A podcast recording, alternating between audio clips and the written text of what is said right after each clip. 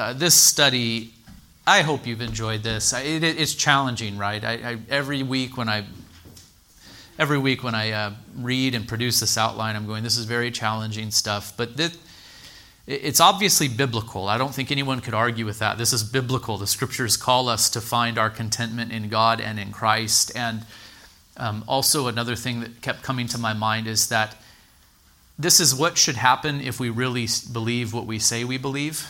You know, if we really believe that our, our, our uh, salvation is in Christ Jesus, that, that we have a rich inheritance in him, that our treasures are stored up not here but in heaven. If we really believe all of that, that we've been reconciled to God the Father through faith in him, etc., uh, then this must be true. Um, we must pursue contentment and lay a hold of it in Christ. Um, so, a very challenging study, but a very true study, a very good and helpful one for us. So, let's open in a word of prayer, and then we'll go through points 6 through 13 on the evils of a murmuring spirit.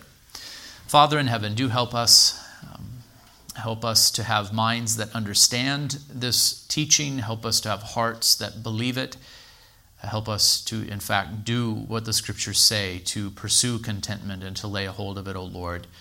Would you bless us in, in this way? Bless us with this precious gift of contentment so that we might have peace in our hearts, so that we might have joy, so that we might have satisfaction in Christ. In his name we pray. Amen. So there are 13 great evils in a murmuring spirit. Um, in a discontented heart laid, laid out in this book. Uh, we considered the first five last week. We will consider numbers 6 through 13 uh, today. Uh, number 6, by murmuring you undo your prayers, Burroughs says. By murmuring you undo your prayers, for it is exceedingly contrary to the prayer that you make to God. His point is this when we go to God in prayer, uh, we submit ourselves to God the Father. We pray that He would be glorified, uh, that His kingdom would be advanced, that His will would be done. So in prayer, we bow before the Father. We submit ourselves to Him. And by murmuring and complaining, we do the opposite, right? So we, we rise up from prayer where we submit ourselves to the Father, and then we begin to grumble and complain about uh, the things uh, that we experience in life. So there's a great contradiction. I'll read Burroughs now. I think he states it very beautifully. By murmuring, you undo your prayers, for it is exceedingly contrary to the prayer that you make to God. When you come to pray to God, you acknowledge His sovereignty over you. You come there to profess yourselves to be at God's disposal. What do you pray for unless you acknowledge that you are at His disposal? Unless you will stand, as it were, at his disposal, never come to petition him. If you will come to petition him and yet will be your own carver, you go contrary to your prayers. To come as if you would beg your bread at your father's gates every day, and yet you must do what you list. This is the undoing of the prayers of a Christian. Uh, when I read that, I, um, I thought, there's a lesson concerning prayer here, too, isn't there? Um, I think so many Christians. They, they come to prayer not, first of all, to submit themselves to God, but to bring their desires to Him. Are we permitted to bring our desires to God in prayer? The answer is yes. In fact, our catechism defines prayer in this, this way that prayer is an offering up of our desires unto God. Um, right? So that is an aspect of prayer and I've been trying to drive this home with, with you all in the second service. Um, notice the order to the Lord's Prayer. Before we ask for daily provision, we ask for the glory of God, the furtherance of His kingdom, the accomplishment of His will, not ours. So, first, there's an act of submission. Then we for, ask for daily provision, but it is daily bread that we ask for. So, it's a competent portion of the good things of this life along with that ability to enjoy his blessings with him. But we have to remember the order. Lord, give us our daily bread so that we might live for your, for your glory, for the furtherance of the kingdom, your, the accomplishment of your will. So there's a lesson about prayer here also. Even though this is not about prayer, this is about contentment. There's a lesson about prayer. In prayer, we come and we submit ourselves to God. We acknowledge his sovereignty. We profess that we are at his disposal. And he even says here, rather sharply, What do you pray? What, what do you pray for unless you acknowledge that you are at his disposal? In other words, why are you praying unless this is what you're doing? So, again, we must pray in this way, and then we must realize that it's a contradiction to rise up from prayer, this kind of prayer, and then to go on grumbling. Uh, here's a little quote from Latimer speaking concerning Peter, who denied his master. Peter forgot his paternoster, for that was, Hallowed be thy name, and thy kingdom come. Uh, there's obviously a context to this little statement here, but Peter denied Christ three times, and Latimer says the real problem was that Peter forgot to pray the Lord's Prayer. Um, that's what the word paternoster refers to. It's Latin for our Father. So uh, that's a way of referring to the Lord's Prayer. Peter, the reason he denied his Lord is because he forgot the Lord's Prayer. He forgot in that moment to submit himself to uh, the Father. Uh, to live for the glory of God, for the furtherance of His kingdom, and for the accomplishment of His will. That was the, the real problem that Peter had. He forgot the Lord's Prayer in that moment and to live according to it. And so that is point six. We contradict ourselves. If we submit ourselves to God in prayer and then go on grumbling, it's a contradiction. Seven, uh, here is another evil of the, um, the evils of, of discontentment uh, the woeful, woeful effects that come to a discontented heart from murmuring. So there are terrible effects that come upon the heart uh, when we murmur and complain against God. By murmuring and discontent in your hearts, you come to lose a great deal of time. I love that. it's just such a wonderful observation. You're wasting your time. You only have a limited amount of time here on earth. All, all, of our days are numbered. Even if we live to a very old age, still our lives are very brief and but a vapor, uh, the scriptures say. And when you murmur and complain, you, you waste time. You, you accomplish nothing. Uh, you could uh, do better things with your time. You can give thanks to God and give glory to His name and spend time serving, serving Him. So, that is one of the woeful effects that come to a discontented heart by murmuring. Also, it unfits you for duty. In other words, uh, it, it, it makes you unfit for service to God. If a man or woman is in a contented frame, you may turn such a one to anything at any time, and he is fit to go to God at any time. But when one is discontented in that condition, uh, then a man or woman is exceedingly unfit for the service of God. This is so true. If, if you're if you're wallowing in self pity, if you're uh, if you're depressed inwardly and, and discontented inwardly, you're not in a position to serve the Lord or to serve others, are you? Uh, you you're, you're too weak to do so inwardly. Uh, but to be in a contented frame, uh, to be inwardly at peace and satisfied, you may, in a moment's notice, go to the service of God and go to the service of others. So, this is another woeful effect. C. Consider what wicked risings of heart and resolutions of spirit there are many times in a discontented fit. Uh, the Old English is sometimes difficult to, to track with, right? But what Burroughs is saying here is that men and women will sometimes do very foolish things. They will decide to do very foolish things in, in, in, the midst of a discontented fit. They'll, they'll be given over to frustration and to despair, and they'll make foolish choices. Um, uh, so, this is another woeful effect of a discontented heart. Finally, there is the evil effect in murmuring. It causes shiftings of spirit. Uh, here, Burroughs is referring to how the person who is discontented is going to be up and down always, you know, um, just there's not going to be that peace, but they'll be driven like a wave that's tossed by the wind. You know, that, that, that will be the, the condition of their soul. And uh, so, this is another evil effect. It causes shiftings of spirit. We ought to be faithful. We ought to have stability. We ought to be at peace. And when we are at peace, we're able to live fruitful lives to the glory of God. But with discontentment, we're, we're just unsettled constantly. And this is this is a woeful effect. Number eight, there is a great there is a great of folly. I don't know if that's how it's stated in the book. It doesn't sound right to my ear, but there is a great deal of folly, thank you, extreme folly, in a discontented heart, it is a foolish sin. Uh, first of all, it takes away the present comfort of what you have because you have not something that you would have. So, this is foolishness. To, to be so, to, to lack the comfort that you ought to have right now um, because of discontentment. It's a foolish way to live.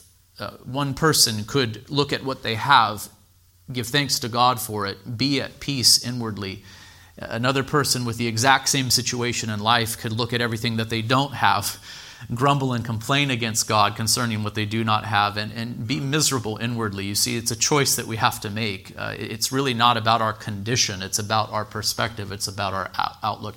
I, this just came to mind. You know, you know how some will teach the power of positive thinking, and we listen to preachers who, who preach this way. They, they neglect the gospel. They talk about how we can do good for ourselves by just thinking positively, etc.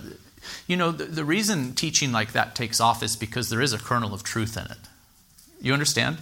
There is a kernel of truth in it. When it's when that's taught to the neglect of the gospel, when that's taught to the neglect of discussion about sin and the need for repentance, and when that's taught to the neglect of teaching regarding suffering, and it's, it's awful. But the reason it takes off is because there is a kernel of truth in it. Attitude is everything. You know, there, there's a, you've heard that expression before. Of course, it's not everything, but there's a kernel of truth in that statement, right? Uh, when you wake up in the, in the morning, it, your, the attitude that you decide to bring to the day is going to have a massive effect upon the rest of the day and, and your productiveness and uh, whether or not you're able to live for the glory of God. Uh, so we should not reject that kind of teaching outright. We have to recognize there is a kernel of truth in it. And so, again, um, we, we need to make this decision, brothers and sisters, to have a grateful attitude before God, to be thankful to Him, to be positive, uh, to look at what we have and to give thanks to the Lord. Um, where was I in the outline here? It takes away the present comfort. Um, B, by all your discontent, you cannot help yourselves, you cannot get anything by it. Who, by taking care, can add one cubit to his stature or make one hair that is white to be black? Here you can hear the allusion to the teaching of Christ regarding a worry or an anxiety.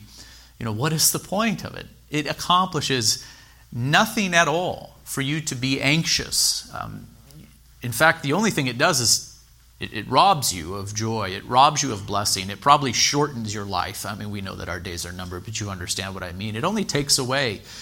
Uh, so it, it adds nothing to us. There's no point in it. We ought to just trust in the Lord and give thanks to Him. So we do not help ourselves at all by discontentment. C, there are commonly many foolish attitudes that a discontent heart is guilty of. They carry themselves foolishly towards God and towards men.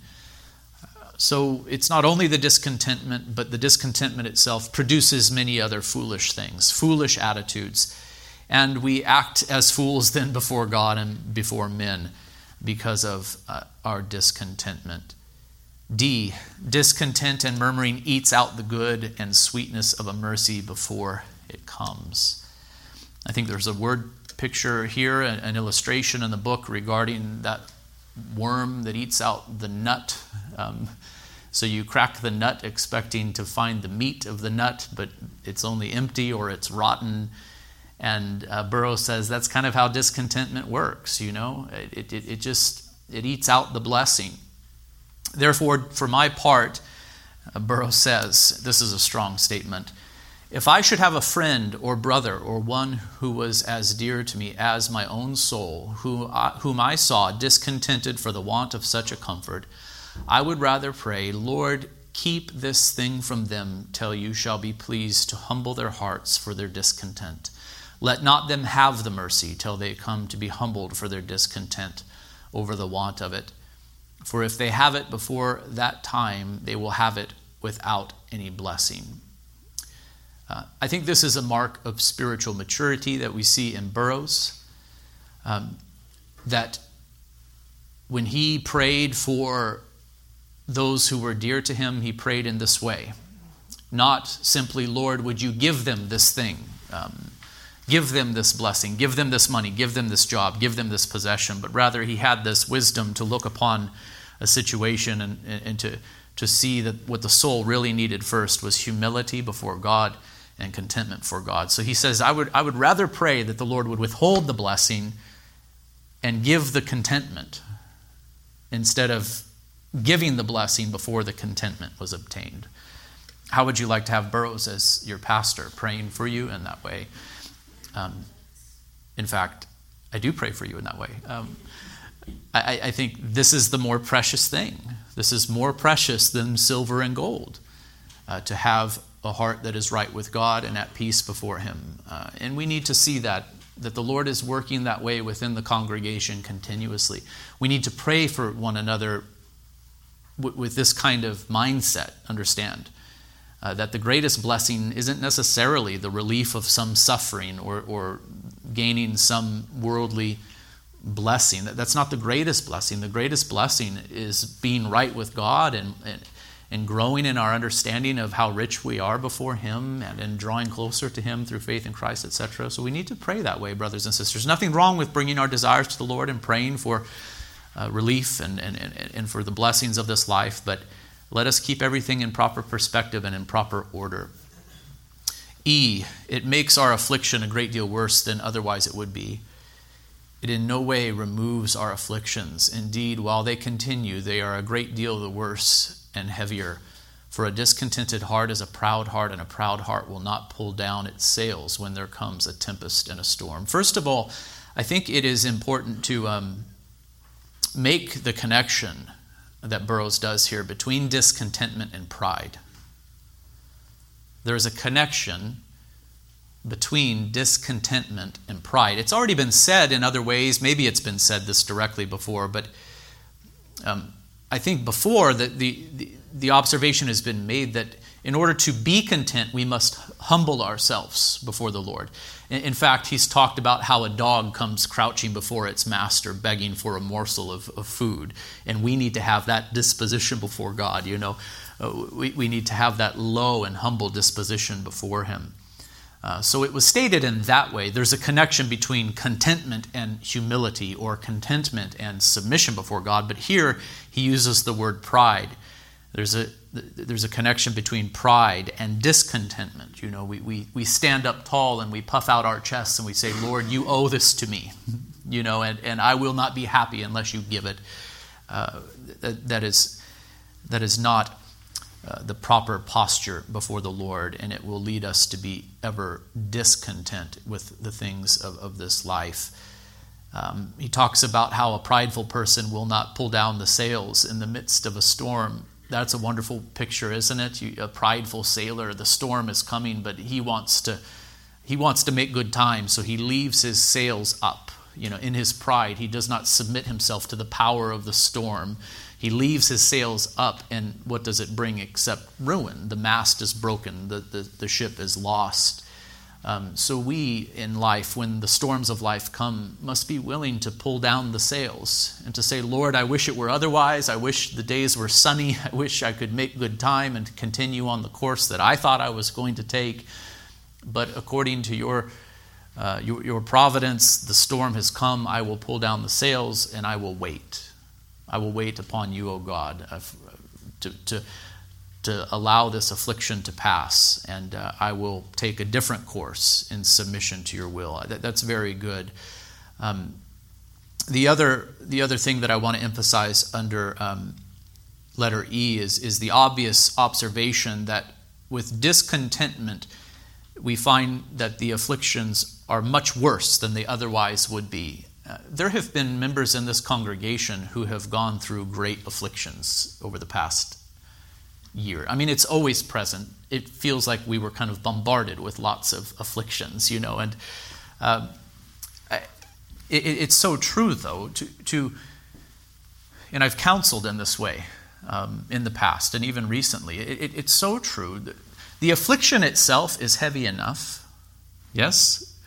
Why would you then throw upon your back the weight of worry, the weight of despair?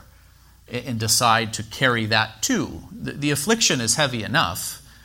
Why would you decide to carry a heavier weight now by trying to figure out what's going to happen in the future and being anxious about it? Instead, Pull down your sails, submit yourselves to the Lord, and wait upon Him. Uh, submit yourself under His mighty hand until He decides to lift you up. You know, um, just be patient uh, with the affliction uh, and wait upon the Lord. And uh, you yourselves have experienced this. What does the Lord do? He preserves His people. He's faithful to His covenant promises. He brings them through. He sustains them. He refines them and you have, you have walked through the storms of life, uh, little ones and big ones, and you come out the other end and you see that the Lord has done a great work through the affliction. So trust the Lord that He'll do the same thing now in the midst of the affliction. So when we decide to be discontent and, and, and, to, and to act not by faith, but to be overcome by worry and fear, we only make matters worse for ourselves. Not only are we afflicted maybe in the body, let's say, or financially or something like that with the things of the world, but now we're deeply afflicted in the soul too. And that's the real affliction, isn't it? To be afflicted in the soul. Uh, that's a very miserable thing. It's especially miserable when life is hard and you need to be inwardly strong. And so be strong in faith, humble yourself before the Lord, wait upon Him to lift you out of the, the miry pit, out of the bog. Number nine, there is a great deal of danger in the sin of discontentment, for it highly provokes the wrath of God. Here, Burroughs returns to a theme that he's uh, brought to our attention before. Um, I think previously he has said, listen, the sin of discontentment is actually a great sin. Um, we tend to think of other sins as great sins and to neglect the sin of grumbling as if it were a small one. But in fact, in the scriptures, we see that it's a major theme and it is referred to as being a great sin, even provoking the wrath of God upon his people. He makes mention, I think, in this section to the Exodus and we saw this in the book of Exodus how the people being redeemed from Egypt grumbled, grumbled, grumbled, and complained in the wilderness, and the Lord was displeased with them. And here he cites Numbers 14, 26, and 27. And the Lord spoke to Moses and to Aaron, saying, how long shall this wicked congregation grumble against me? I have heard the grumblings of the people of Israel, which they grumble against me. And I remember Burroughs in this book uh, noticing that the word grumble is repeated three times in this very short passage grumble, grumble, grumble, you know, and the Lord is ready to wipe them out, in fact, because of their grumbling. Uh, he viewed their their complaining against him as a great evil. In fact, it is, because it reveals that there's no faith in the heart. We saw it with Israel. They were just miraculously rescued from Egyptian bondage, you know, brought out of harsh slavery and, and miserable conditions by the mighty hand of God, and yet they did not have the faith to follow the Lord with, with, um, with, with humility and with confidence in the wilderness. They grumbled against him continuously. Psalm 106 makes reference to this, um, the Exodus experience. Then they despise the pleasant land, having no faith in his promise. So there it is. This is about a lack of faith. They murmured in their tents, and they did not obey the voice of the Lord. Therefore, he raised his hand and swore to them that he would make them fall in the wilderness. So, this grumbling and complaining, this murmuring, this lack of faith provoked the Lord's wrath. Here are the words of Burroughs, an exhortation to us those who stand by and see you in a murmuring, discontented fit have cause to say, Oh, let us go and take the censer. Let us go to prayer, for we are afraid that the wrath is gone out against this family, against this person. Here he is referring to the way in which Moses responded to this threat of God's wrath being poured out upon uh, the people of Israel and how a censer was taken into the midst of the multitude to stop the plague that was spreading uh, through the, the congregation. And he's saying, listen, we ought to have the same impulse when we see that a person or a family or a congregation is given over to grumbling and complaining against the Lord. This should be our, in, this should be our instinct to take the censer, as it were. That is to say, to go to prayer and to ask the Lord to have mercy upon this person or this family or congregation. And it would be a very good thing for you who are a godly wife when you see your husband come home and start murmuring because things are not going according to his desire to go to prayer and say, Lord, pardon the sin of my husband. And similarly, for a husband to go to God in prayer, falling down and beseeching him that wrath may not come out against his family for the murmuring of his wife. Um, a very pointed application here. I appreciate that he said that a wife should go to what? Prayer for her husband, and that a husband should do what? To go to prayer uh, for his wife. It may be that the husband and wife encourage one another and offer counsel too, but the very first thing we should do is, is go to prayer and ask the Lord to have mercy upon us and, and to change the heart of our friend or our loved one, our spouse, our congregation. Uh, we need to begin in prayer, and he draws all of that from the story of, of the Exodus. Number 10, there is a great curse of God upon murmuring and discontentment. So far as it prevails in one who is wicked, it has the curse of God upon it. Um, a similar point to the previous one. And in Deuteronomy 28 67, Burroughs says, It is threatened as a curse of God upon men that they cannot be content with their present condition. But they shall say in the morning, Would God but they shall say in the morning, Would God it were even. Eve, what is this? Okay. Would God it were evening, and at evening would God it were morning. So they lie tossing up and down and cannot be content with any condition that they are in because of the sore afflictions that are upon them. Therefore, it is further threatened as a curse upon them in the 34th verse that they should be mad for the sight of their eyes, which they should see. This is but the extremity and their discontentedness, that, that is, they shall be so discontented that they shall even be mad. Mad here means not angry, by the way, but um, given over to a form of what we would call insanity. You know, they're, they're driven, they're driven mad by their discontent. Um, many men and women in discontented moods are a mad sort of people. And though you may please yourself with such a mad kind of behavior, you should know that it is a curse of God upon men to be given up to a kind of madness for evils which they imagine have come upon them and which they fear. Um,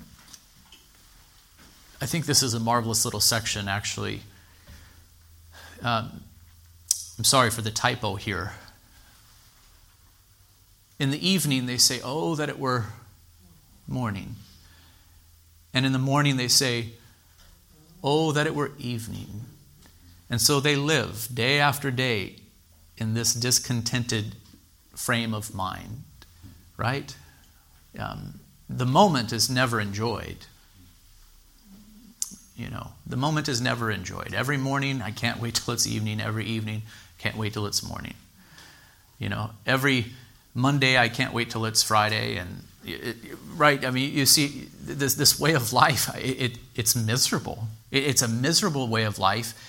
And it, you, you could see how it, it, it can drive men into a state of madness, into a state of madness. I've seen it, where men seem to lose their minds because they're so overwhelmed with discontentment. Uh, this is not a sin to be played with. We've already seen that it provokes the wrath of God, that it is a great evil. I think th- that language is not too strong. Um, it's not too strong. And in fact, the effects that it has upon a soul can be very, very destructive. I think it can lead men to madness um, because we're never at peace. We're, we're, we're never satisfied with what we have, but always looking at we do, what we do not have. It's a form of insanity. 11. There is much of the spirit of Satan in a murmuring spirit. Here I'll only quote a short part. The devil is the most discontented creature in the world. He is the proudest creature, that is, and the most discontented creature, the most dejected creature. If, if we were to talk about the, the character of the evil one, we would say, really, at the core, is this pride and discontent not satisfied with being a creature of God, but wanting, in fact, to have the power of God Himself. You know, he, he's a discontented creature. And indeed, this was at the core of the first sin of Adam and Eve. They listened to the voice of the evil one, but what was their sin? Pride and discontent, really. They did not want to submit themselves to the will of the Lord, but wanted to accomplish their own wills. 12. If you have a murmuring spirit, you must then have a disquiet all of the days of your life while we are in this world, God has so ordered things that afflictions must befall us. And if we will complain and be discontented at every cross and affliction, why we must complain and be discontented all the days of our life. In other words, this is just how life is. You know, this is just how life is. It, it's filled with trials and with afflictions. Um, the Lord told us that this is how life will be. In, in the world, we will suffer, we will face even persecution. Um, men will hate us. They hated our Lord. They will hate us too. I'm here making allusions to the teachings of Christ very quickly, right? It's not as if the Lord said something else to us. Hey, everything's going to be fine. You're going to be healthy and wealthy and prosperous, etc. Um, he didn't say that. He, he, he said otherwise. This is just the way that life is. And, and so we need to square with that reality. Uh, and if we're unable to square with that reality and to find our contentment in God in the midst of our affliction, then we are going, we, then we are doomed to be uh, disquieted all the days of our life. We, we're disquieted now. You'll be disquieted tomorrow, and you'll be disquieted the day that you die, unless you learn this lesson to, to find your joy and hope and peace in God and in the things of, of God. Finally, number 13, there is this further dreadful evil and discontent and murmuring. God may justly withdraw his care for you and his protection over you, seeing God cannot please you in this administration.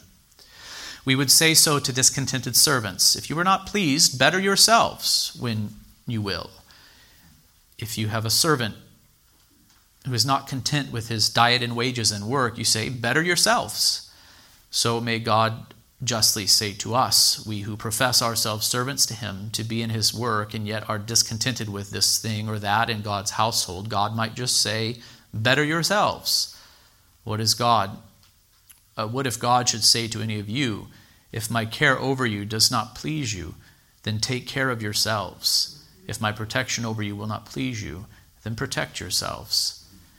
Um, you understand what he means by better yourselves. Um, well, it, you know, take, take care of yourself. Um, if, you're not, if you're not pleased with what I'm doing for you, um, and of course, this would be this would be the judgment of God to give a person over to their grumblings. This is another way of speaking of God giving a person over to the desires of their heart. You know, you're, you're not going to be content with the lot in life that I have given to you, then, then the Lord may re- withdraw his, his kindness, uh, his, kindness from us, his grace in some way.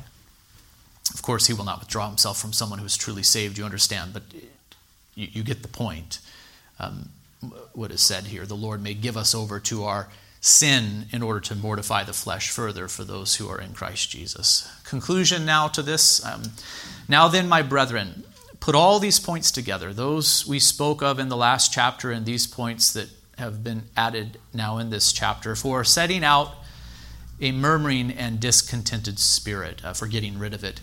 Oh, what an ugly face has this sin of murmuring and discontented, discontentedness. Oh, what causes there that we should lay our hands upon our hearts and go away and be humbled before the Lord because of this? Whereas your thoughts were want to be exercised about providing for yourselves and getting more comforts for yourselves, let the stream of your thoughts now be turned to humble yourselves for your discontentedness. Oh, that your hearts may break before God, for otherwise you will fail,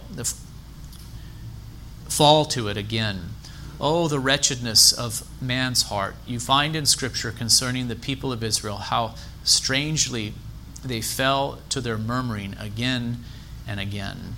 Uh, in this um, section, there's a, a, a, bit more in the chapter after this concluding remark, and, and he returns to the Scriptures to show this pattern in Israel, how they would go back to their grumbling and complaining over and over and over again. It's such a prominent feature in in the Pentateuch, uh, in the Exodus story, they just kept going back to this great sin. And maybe it's in this section uh, or in another. Uh, I, perhaps it was in the first part, in fact, of, of, of this lesson. Um, how uh, Burroughs showed that, that if we do not deal with discontentment generally, you know, uh, we, we might find contentment in one thing, but we'll immediately be discontent in another. So we have to root this sin out thoroughly so that we uh, truly are contented in the Lord. We do not find our satisfaction in the things of this world. Uh, so that we don't simply just jump from one issue to the next. You know, I'm discontent here. Okay, I've dealt with that. Fine. Uh, uh, but we're discontent now with this over here. That seemed to be Israel's sin. You know, they didn't have food, and so they were discontented. And then they didn't have a particular kind of food, and then they were without water. These are serious things to be without food and water, by the way. In the wilderness, the Lord was testing them. But it was one thing to the next with them, and they were constantly murmuring against the Lord. I left some time for questions, comments, anything from, from you, brothers and sisters.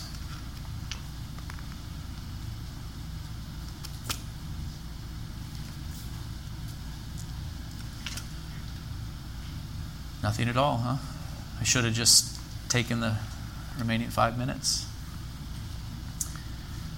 Again, uh, as I began, I, I, if we really believe what we say we believe, we, we need to lay a hold of contentment, uh, brothers and sisters. Um, it is a precious gift.